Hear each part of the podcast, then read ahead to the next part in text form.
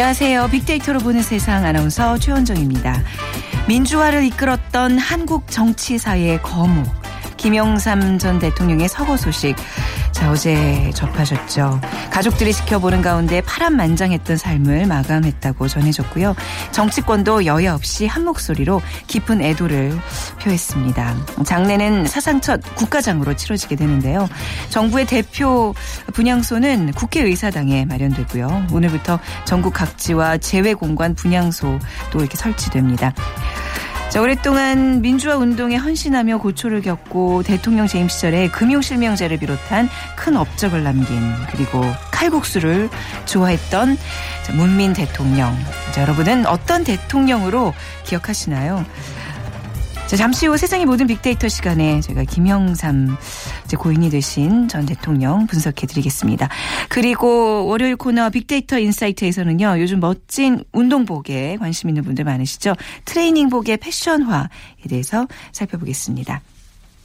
자, 오늘 빅퀴즈 문제는 고 김영삼 대통령에 관한 문제인데요. 자, 고 김영삼 대통령은 임기 중에 많은 업적을 남기셨죠. 그 중에서 경제 분야에 아주 의미 있고 특별한 제도를 도입했습니다. 1993년 우리나라의 모든 금융 거래를 금융 거래 당사자 실제 본인의 이름으로 하도록 도입한 제도입니다. 자, 앞서 우리 오프닝에서도 단어 살짝 나왔는데요. 오늘 주관식입니다. 정답 주관식으로 보내 주시면 됩니다. 자, 오늘 당첨되신 분 분들께는 5만 원 상당의 백화점 상품권, 피부관리 전문점 얼짱 몸짱에서 15만 원 상당의 세럼 드리겠습니다. 휴대전화 문자 메시지 지역번호 없이 샵 9730. 짧은 글은 50원, 긴 글은 100원의 정보 이용료가 부과됩니다.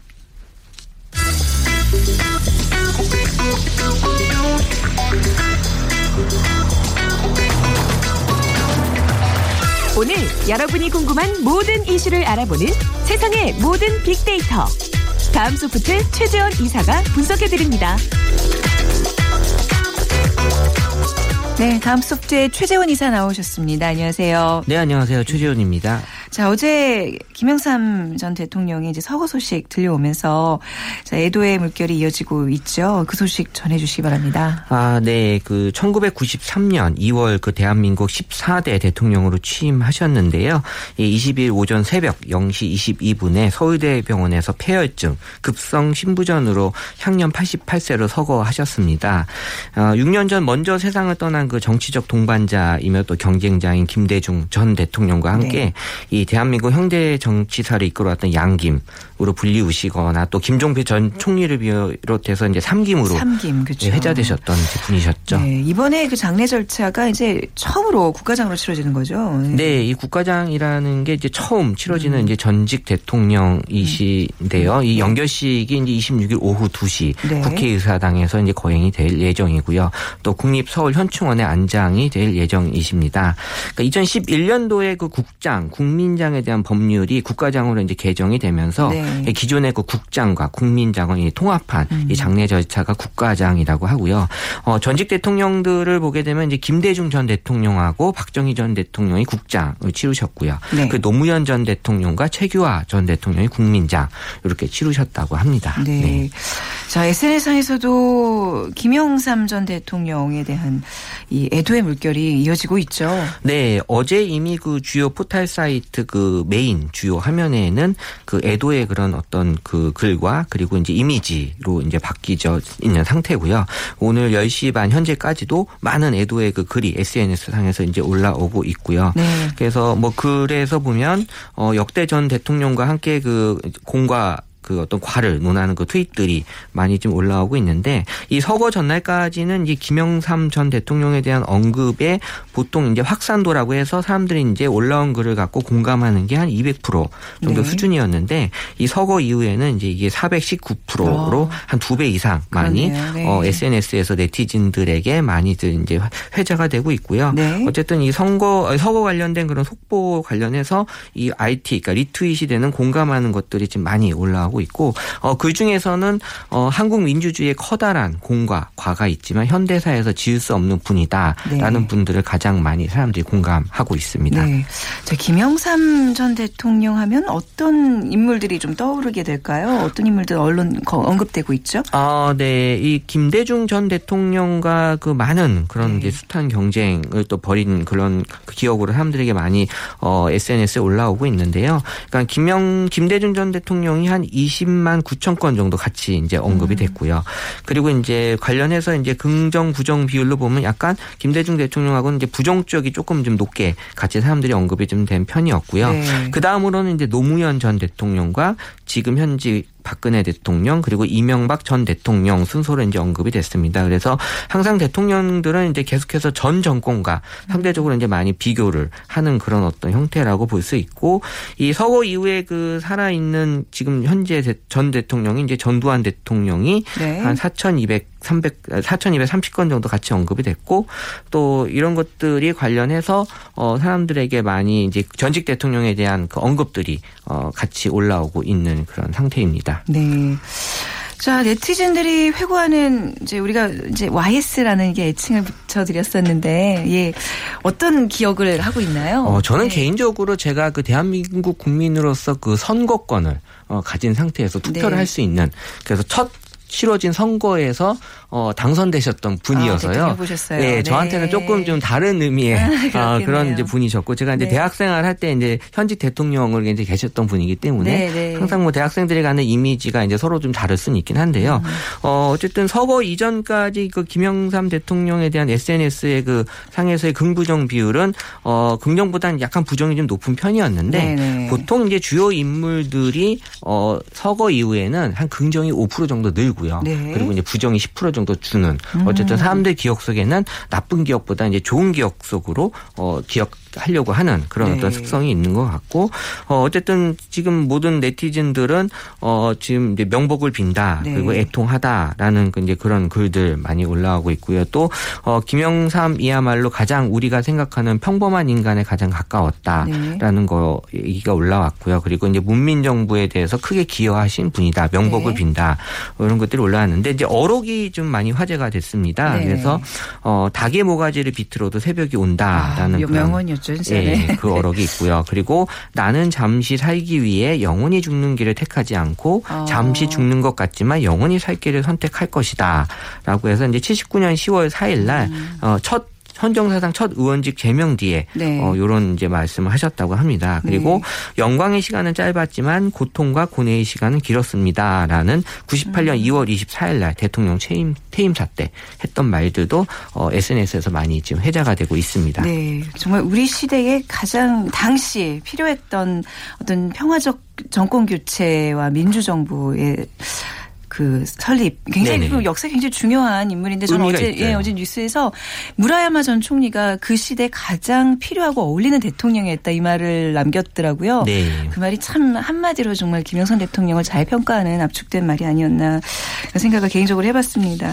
네. 김영삼 전 대통령의 어떤 기록들 정말 깨지지 않는 어마어마한 기록들이 있잖아요. 네, 네. 지금까지 정말 깨지지 않는 음. 기록들로 많이 지금 남겨져 있는데요. 이 1954년 당시 총선에서 여당인 그 자유당 소속으로 어 당시 나이 25세로 그 최연소 국회의원 아, 당선 기록. 25세 때. 네, 네. 지금도 깨지지 않는 네. 기록이라고 하고요. 그리고 제 3대 총선 이 당선을 시작으로 해서 어 92년도까지 모두 9번. 어, 네, 그러니까 네. 중간에 두 번 총선에 빠지신 거는 어떤 정치 규제 그랬죠. 조치로 네. 인해서 어 해서 이, 이 기록조차도 최대 음. 당선 기록으로 이제 남겨져 있고요.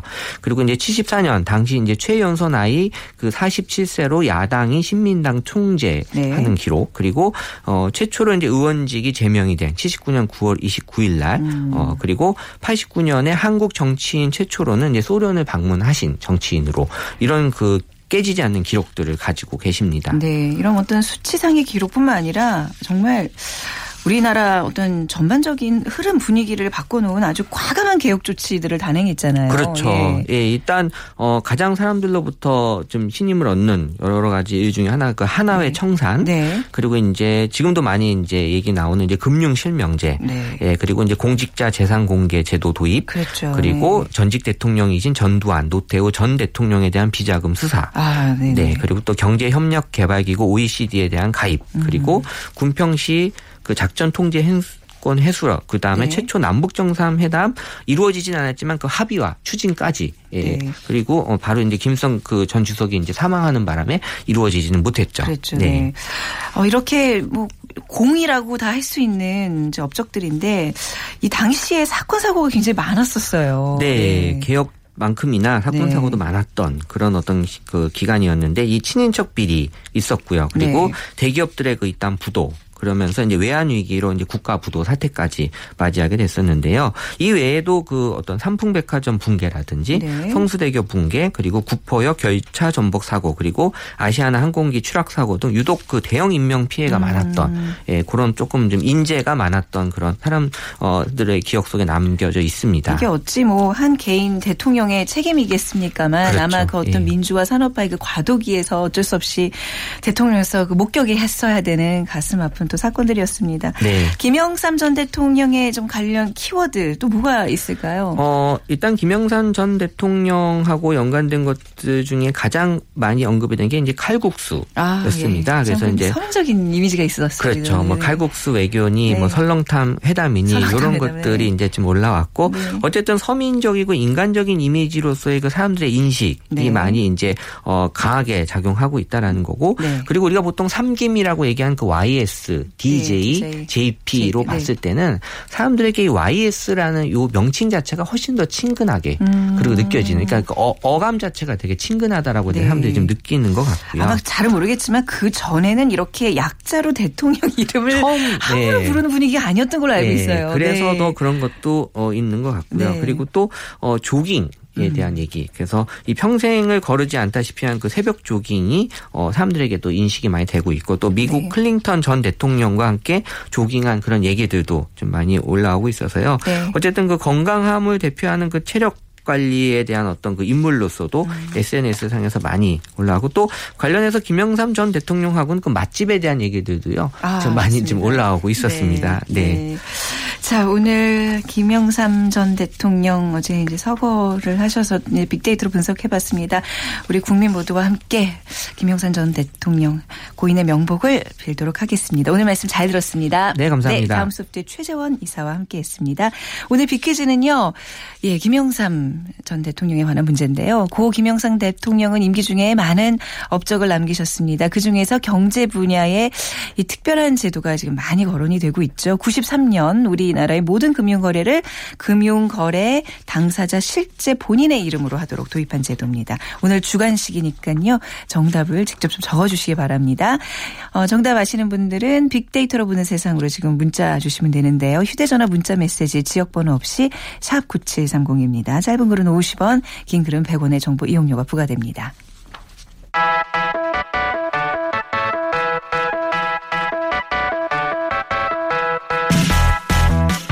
읽으면 트렌드가 보인다.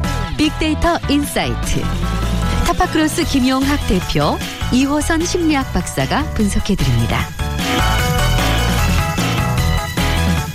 네, 타파크로스의 김용학 대표, 숭실 사이버대학교 기독교 상담복지학과 이호선 교수와 함께합니다. 두 분 어서 오십시오. 안녕하세요. 네, 오늘 트레이닝복의 패션화라는 주제예요. 그러니까 우리가 트레이닝, 트레이닝 그러는데 사실 트레이닝이 이제 잘못된 표현이라 그러더라고. 트레이닝복. 네. 그렇죠. 네, 트레이닝복에 대한 얘기 부탁드리겠습니다. 네. 두 분께서는 네. 트레이닝복 하면 연상되는 이미지가 어떤 게 있으세요? 조금 편안하고 그렇죠. 약간 뭐 백수 때 즐겨 입고 네, 좀 후줄근한 느낌 아니면 네. 무릎 좀 나와 있고, 나와 있고 네. 아니면 우리가 흔히 이너웨어라고 하죠. 밖에 네. 입고 나가긴 좀 힘들고 그렇죠. 실내 동네 네, 돌아다니는 실내에 입거나 아니면 속 안에 입거나 이런 형태로 많이 입는데 이런 트레이닝복이 달라진 것이죠. 그렇죠. 새로운 모습으로 일상에 네. 들어오고 있는데 외출복으로 전혀 거리낌 없이 입을 수 있을 음. 정도로 패셔너블하고 일부러 뽐내기 위해서 트레이닝복을 입는 경우들이 많아지고 있습니다. 네. 그래서 그 현상이라든지 그렇게 된 이유 또 앞으로는 어떻게 변화할 것인지에 대해서 오늘 얘기를 나눠볼 수 있겠습니다. 네. 근데 실제로 트레이닝복의 패션화 이게 뭐 어떤 문화, 그러니까 어떤 패션계를 좀 이렇게 바꿔놓고 있는 트렌드인가요? 데이터로 증명을 해야 되겠죠. 네, 네. 그래서 지난 2년간의 그 트레이닝복에 대한 빅데이터 분석을 해보니까 네. 우리가 흔히 TPO라고 하는 time place occasion 즉 네, 네. 어떤 시간에 어떤 환경 장소에서 트레이닝복을 입는가에 대한 연관어들을 살펴봤는데요. 재밌는 얘기들이 나오고 있습니다. 예전에 가장 높은 비중이 학교였습니다. 음. 근데 최근에 장소의 측면에서 보면 회사나 호텔 같은 키워드들이 트레이닝복과 연관해서 같이 나오고 있는 거죠. 회사에 설마 트레이닝복을 입고 가요? 그럴 만큼 이제 혁신적으로 변화하고 있는 어, 건데요. 네. 회사에 입고 가도 전혀 어, 어색하지 않을 정도로 트레이닝복이 바뀌고 있습니다. 네네. 실제로 그 패셔니스타들이 자신의 몸매라든지 자신의 어떤 잇 아이템으로서 트레이닝복을 입고 공식적으로 보여줄 수 있는 행사에 많이 나오고 있거든요. 아. 네. 또 실제적으로 호텔 같은 격식을 차리는 어, 분위기 같은 곳에서 트레이닝복을 입어도 오히려 더 패션 감각을 뽐낼 수 있는 형태가 많이 보이고 있는 거죠. 네. 그리고 어, 미국 같은 데는 activewear 디자이너들이 mix and match 스타일로 많이 입는데요. 그래서 네. 체육관이나 칵테일 파티 같은 데서도 연출을 하고 있다고 하고요. 어. 국내에서도 이런 트렌드에 맞춰서 업체들이 트레이닝복을 이제 다른 디자인으로 선보이고 있는 거죠. 요게 약간 이런 뭐 회사나 어떤 파티에 입고 갈 수 있으려면 트레이닝복이 지- 굉장히 잘 어울려야 되고 몸매가 좋아야 돼요. 이 트레이닝복이 예전에는 몸매를 좀 가리는 어떤 기능이었다면 요즘은 드러내는 그죠?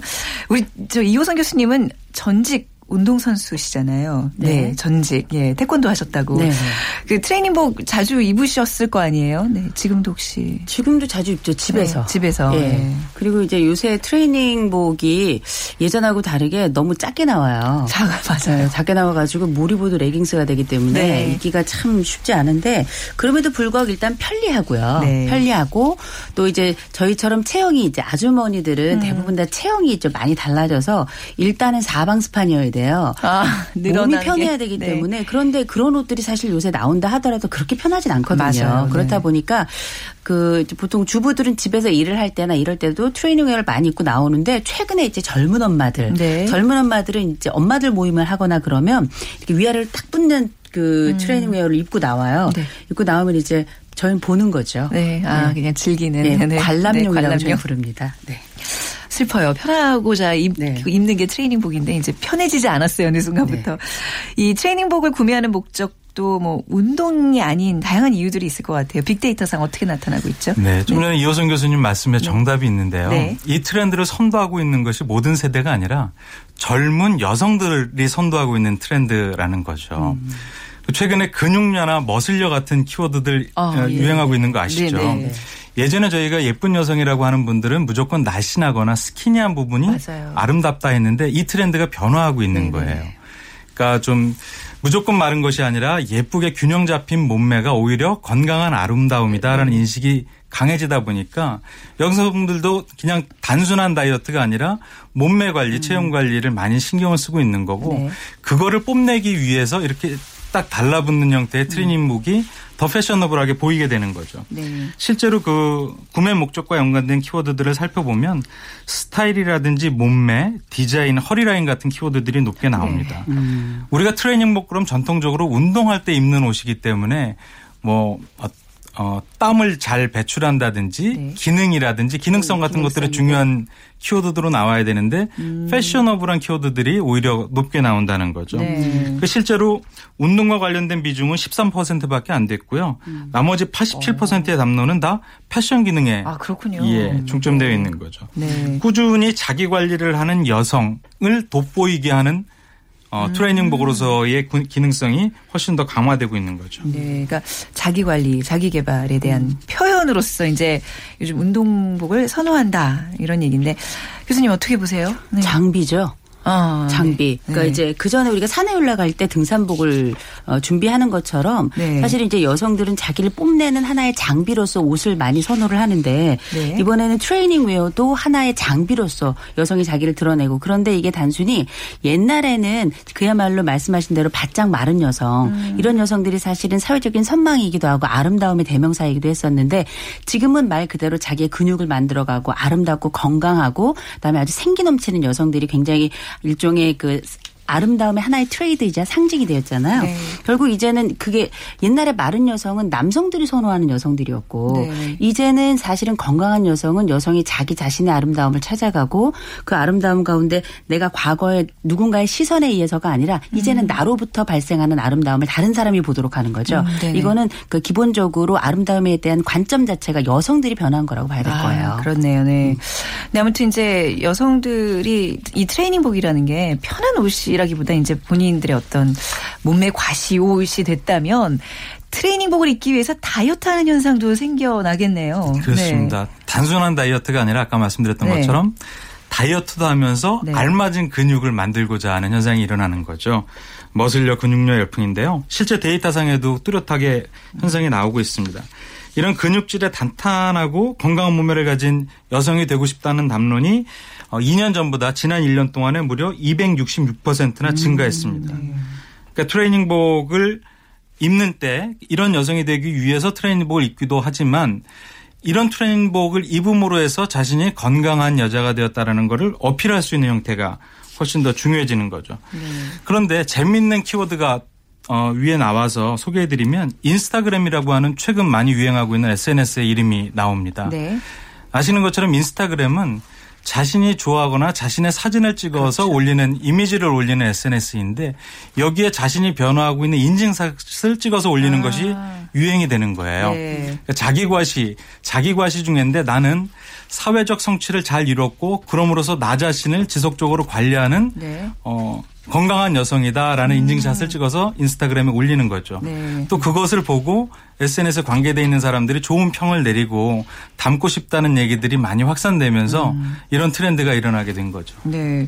그러니까 어떤 사회에서 어떤 뭐 본인의 어떤 직업이나 이런 능력 면에서의 어떤 성취감이 아니라 트레이닝복을 입고 안 입고의 어떤 자신의 몸매 여부에 따라서 뭐 그런 걸 또 표현하고 싶고 이런 심리를 좀 어떻게 분석을 할 수 있을까요? 이건 이제 동일시죠. 전형적인 네. 동일시라고 봐야 될 아. 텐데 내가 그 선망하는 멋이나 매력에 나도 그 안에 소 속을 시키고 싶은 거예요. 네. 그러니까 결국은 우리가 어떤 괜찮은 사람이 있으면 그 사람의 뭐 외모에 대한 그 따라하는 정도나 음. 아니면 말투를 따라한다든지 행동을 따라한다든지 이런데 결국 그렇게 따라하는 이유는 뭐냐면 내가 그 사람이 가지고 있는 그 멋을 그 네. 사람이 가지고 있는 그 매력을 갖고 싶다는 거거든요. 그래서 실질적으로 내가 어떤 그 우- 의상을 입고 그걸 찍어서 올리고 운동하는 모습을 찍어서 올리고 이건 뭐냐 아름답고 매력적인 사회적으로 리더가 될 수 있는 그 소속에 나를 집어넣는 현상이기 음. 네, 때문에 네. 굉장히 어떻게 보면 건강한 소속을 갖게 되는 거고 네, 네. 옛날에 이제 마른 여성 소속에서 이제 건강한 여성 소속으로 소속이 바뀌는 거죠. 네네.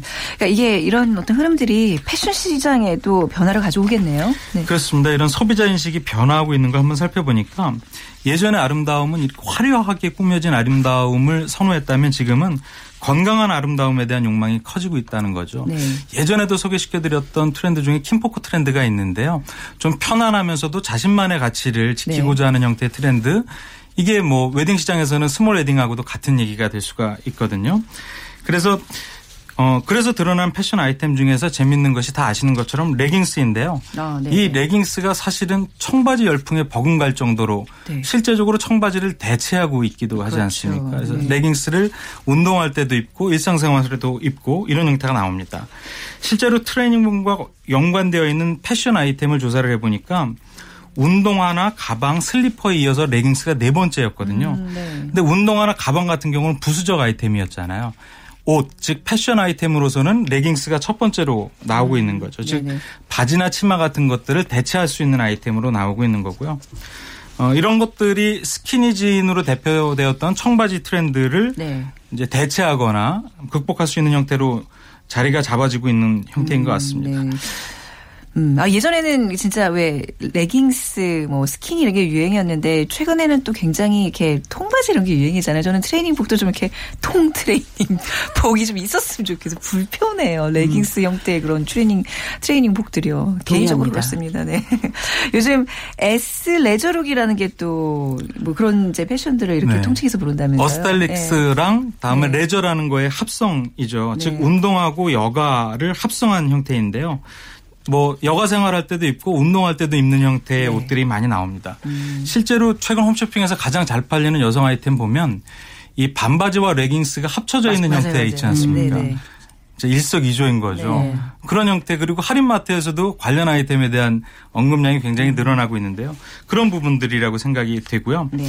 빅데이터 분석을 해보니까 레깅스를 찾는 소비자들의 52%는 레깅스를 패션 아이템으로 인식을 하고 있습니다. 음. 그러니까 45% 정도가 이제 실용성 같은 것들 그리고 2%는 뭐 이래도 좋고 저래도 좋고 정말 활용성이 좋은 네. 아이템으로 레깅스를 인식을 하고 있는 것이죠. 네. 트레이닝복과 관련된 운동 종목들은 어떤 것들이 많이 거론이 되고 있죠? 다 아시는 것처럼 가장 많이 얘기되는 건 헬스입니다. 네. 헬스 할 때 이제 얘기가 되고 있고 다음에 수영, 세 번째는 요가이고 네 번째가 자전거인데요.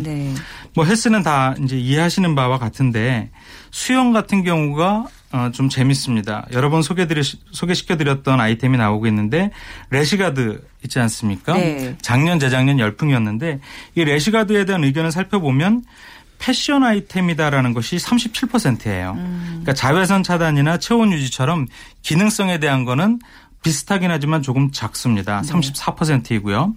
그다음에 몸매 보정이나 볼륨감 강화를 위해서 rash guard를 얘기하고 있는 것이 약 13%로 나타나고 있는 거죠. 네. 그러니까 rash guard 역시 예쁜 패션 아이템으로서 많이 인식을 하고 있는 거고요. 요가 같은 경우도 역시 마찬가지인데요. 요가에 대한 빅데이터 분석 결과를 해보니까 어, 연관어가 몸매, 라인, 디자인, 스타일. 그러니까 다이어트라든지 이런 부분들은 후순위로 나오고요. 네. 어, 예쁘게 보이는 비주얼적인 측면이 훨씬 더 높은 비중을 차지하고 있는 것으로 보여집니다. 네. 결국 이제 여성들의 경우에는 트레이닝복과 어떤 몸매, 뭐 이게 그 직접적인 연관어라고 볼 수 있겠네요. 네, 그렇죠? 그렇습니다. 네. 그러니까 여성이 사회 진출이 이제 활발해지고 네. 경제적으로도 예전에 비해서 굉장히 독립적으로 되니까 그렇게 자신만의 삶을 영위하는 형태들이 라이프 스타일 전반에 걸쳐서 나타나고 있는데 음. 네. 그 중에서도 이 건강한 아름다움에 대한 어떤 관심이 훨씬 더 높아지고 음. 있는 것이고 그런 것이 트레이닝복의 패션 트렌드로 나타나고 있는 것이죠. 네. 그러니까 운동 종목도 역시 그냥 어떤 다른 본인의 이제 취향도 있겠지만 패션화된 종목에 조금 더 많은 사람들이 이렇게 쏠림 현상이 있는 것 같아요. 이게 예. 굉장히 그럴 수밖에 없는 게 이를테면 뭐 요가, 자전거, 헬스, 그 다음에 아까 그 rash guard 또 네. 이제 필라테스, 조깅 어, 한옷 가지고 다 할 수 있습니다. 아, 아 그렇네요. 아, 하나 입고 네네네. 그냥 다 이거 이거 저거 다 할수 그렇죠. 있거든요. 네네. 그러니까 이게 어떻게 보면 요새 소비자들이 진짜 똑똑해진 거예요. 네. 왜냐하면 기능과 편리도 같이 가져가고 또 건강하면서 동시에 맵시를 낼 수 있고요. 네. 그럼 동시에 내 몸의 만족과 심리적 만족을 동시에 추구할 수 있기 때문에 음. 사실은 이게 일과 운동의 경계가 없어져 버린 거예요. 사실 일상복이 운동복이 되고 운동복이 다시 일상복이 될수 그렇죠. 있다는 네. 거는 이 똑똑한 소비자들이 가지고 있는 아주 요 독특한 현대적인 특성 그리고 이런 네. 현대적인 특성을 최근에 여성들이 이제 주도하고 있는 거죠. 네. 자, 트레이닝복의 패션 트렌드에 대해서 오늘 얘기를 나눠봤는데요. 좀 간략하게 정리 부탁드리겠습니다. 네. 예, 말씀하신 것처럼 운동복하고 평상복의 경계가 없어지고 있고요. 그래서 어, 트레이닝복이 daily look, look으로서 패션 기능을 이제 강화하고 있다라는 부분들은 증명이 된 것 같고요. 이런 트렌드를 선도하는 여성들의 욕망이 네. 무엇이냐를 살피는 것이 앞으로 변화에도 중요한 고민점이 될 수 있을 것 같고요. 그리고 여성이 남성보다는 이런 트레이닝복의 패션화를 끄는 음. 네. 트렌드 세터로서 위치하고 있기 때문에 여성들에 대한 변화에 대해서 더 주목을 해야 될 것 같습니다. 네. 자, 오늘 트레이닝복에 대한 왜 패션화 어떻게 이루어지고 있는지 두 분과 얘기 나눠봤습니다. 두 분 말씀 잘 들었습니다. 네. 감사합니다. 타파크로스의 김용학 대표, 숭실사이버대학교 기독교 상담복지학과의 이호선 교수와 함께했습니다. 오늘 빅데이터 빅퀴즈는요, 네, 고 김영삼 대통령에 관한 문제였고요. 정답은 금융실명제입니다. 네, 1810님, 올바른 금융거래와 투명성을 위한 근간이 되는 제도지요. 자, 비가 옵니다. 고인에 대한 평가는 역사가 하리라 봅니다. 고인의 명복을 빕니다. 하시면서 문자 보내주셨습니다. 백화점 상품권 보내드리도록 하겠습니다. 그리고 2450님, 네, 먼저 고 김 대통령의 애도의 뜻을 표합니다. 먼저 저희 아버님은 하나회가 해체되면서 어려웠던 군대 생활이지만 대위에서 소령으로 진급하실 수 있었습니다. 많은 군인, 많은 군인들의 칭송을 받으셨죠. 또 검은 지하에 갇혀 있었던 돈이 투명하게 나타날 수 있어서 감사합니다. 제 바람이, 제 바람은 기- 투명하게 계속 이루어졌으면 하는 바람입니다. 하시면서 네, 우리 김영삼 대통령에 대한 이런 평가들 또 추억들 이렇게 남겨주신 분들 많네요. 백- 화장품 교환권 드리도록 하겠습니다. 자, 빅데이터로 보는 세상 내일 오전 11시 10분에 계속됩니다. 지금까지 아나운서 최현정이었습니다. 고맙습니다.